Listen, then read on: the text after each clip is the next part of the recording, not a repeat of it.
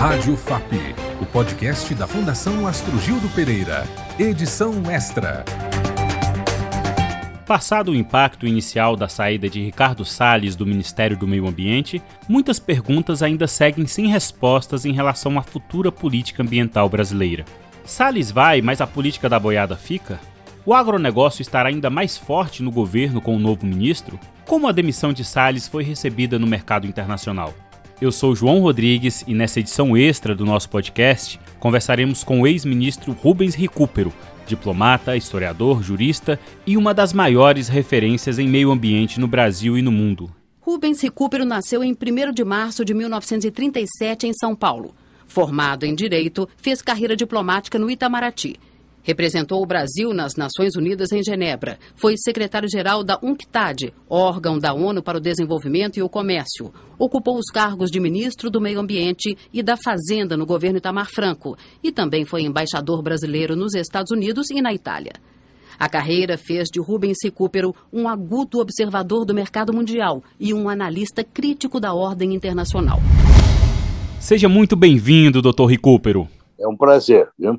Numa gestão tumultuada, com atos e declarações de enfrentamento a ambientalistas, ele deixa o cargo na condição de investigado, sob suspeita de envolvimento na exportação ilegal de madeira. Oficialmente, a demissão foi a pedido. Mas a situação de Ricardo Salles à frente do Ministério do Meio Ambiente se tornou muito frágil após as investigações que passou a enfrentar no Supremo Tribunal Federal mais recentemente. E antes disso, já vinha se deteriorando com sua política ambiental de impactos negativos internacionais para o Brasil. A demissão do agora ex-ministro Ricardo Salles muda alguma coisa na política ambiental ou vale a máxima do príncipe de Lampedusa, de que tudo deve mudar para que tudo fique como está?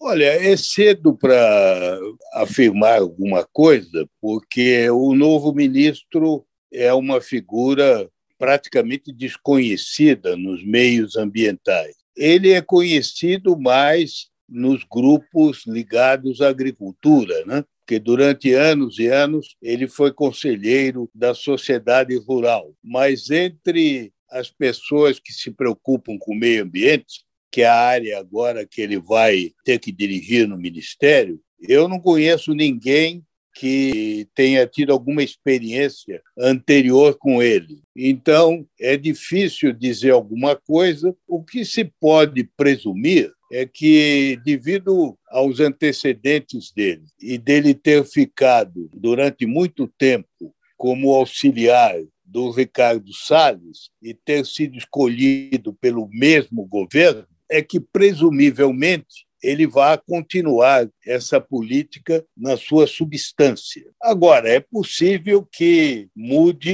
e seguramente vai mudar o estilo pessoal, porque trata-se de uma pessoa diferente, e a minha impressão é que, tal como em outras mudanças que houve, como a do ministro da Saúde, a do ministro da Educação, a do ministro das Relações Exteriores, em todos esses casos, o governo tirou do ministério personalidades que eram muito polêmicas, né? que criavam muitos problemas, e colocou outros que continuaram fundamentalmente a mesma política, mas de uma maneira mais discreta. É, em nenhum caso houve propriamente uma alteração de substância. Então, a minha impressão é que tudo indica que o mesmo vai ocorrer nesse caso.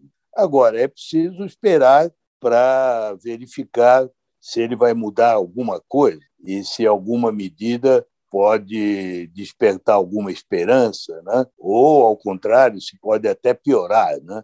Então, eu acho que nesse momento não dá para ir muito além do que eu estou dizendo, devido àquilo que eu mencionei no início, o fato de que ele é uma figura desconhecida nos meios ambientalistas. Né? Estamos sobre a cidade de Mineiros, Goiás. Por aqui, o agronegócio chegou há 40 anos. O problema é que muitos agricultores usaram técnicas erradas. Resultado: além de destruírem a mata, deixaram a terra inútil para o plantio.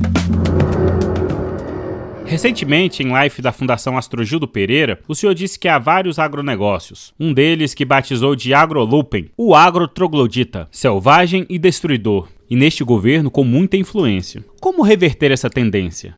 Olha, eh, na verdade, eh, quem deveria reagir contra isso são os próprios integrantes do setor agropecuário que não compactuam dessas posições. Né? Eles é que deveriam adotar uma posição pública mais categórica, né? repudiando essas posições, porque eles é que correm o risco de pagar o preço na medida em que o grupo de agrotrogloditas, de agrolumpen, cria essas situações que nós estamos vendo, aumenta a possibilidade do Brasil sofrer sanções de países estrangeiros né? em matéria de comércio, em matéria de investimento, e isso acabará atingindo todo o setor agrícola, inclusive aqueles que não compactuam.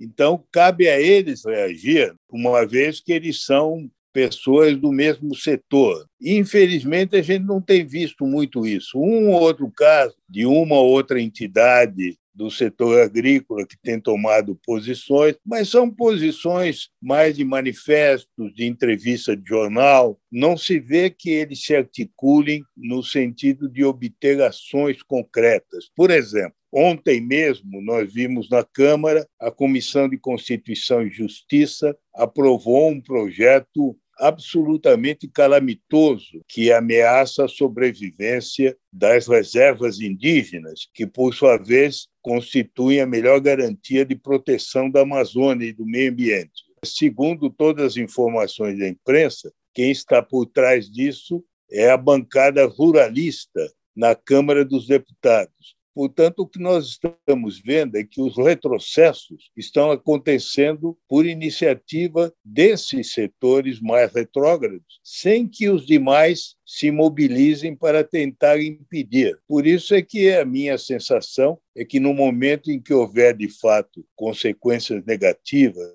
no plano internacional, essa gente vai acabar tendo que pagar um preço porque não agiu, né? Por omissão, deixou que essas coisas continuassem. E que as pessoas realmente praticassem mais esse bom senso no Brasil. A gente costuma dizer na ciência que método científico é simplesmente bom senso com um método. E, e eu acho que está faltando as duas coisas no Brasil hoje em dia: o bom senso e o método científico. O senhor é embaixador e ocupou cargos em um dos principais pontos de referência da diplomacia global, que é Washington.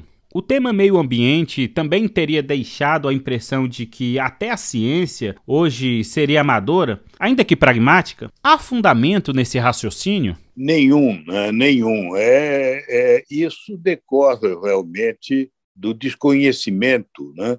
porque hoje em dia o grau de certeza científica em torno das questões fundamentais do aumento das temperaturas do planeta e de que isso é basicamente o resultado da atividade humana, em torno disso há uma certeza de 98, 99%.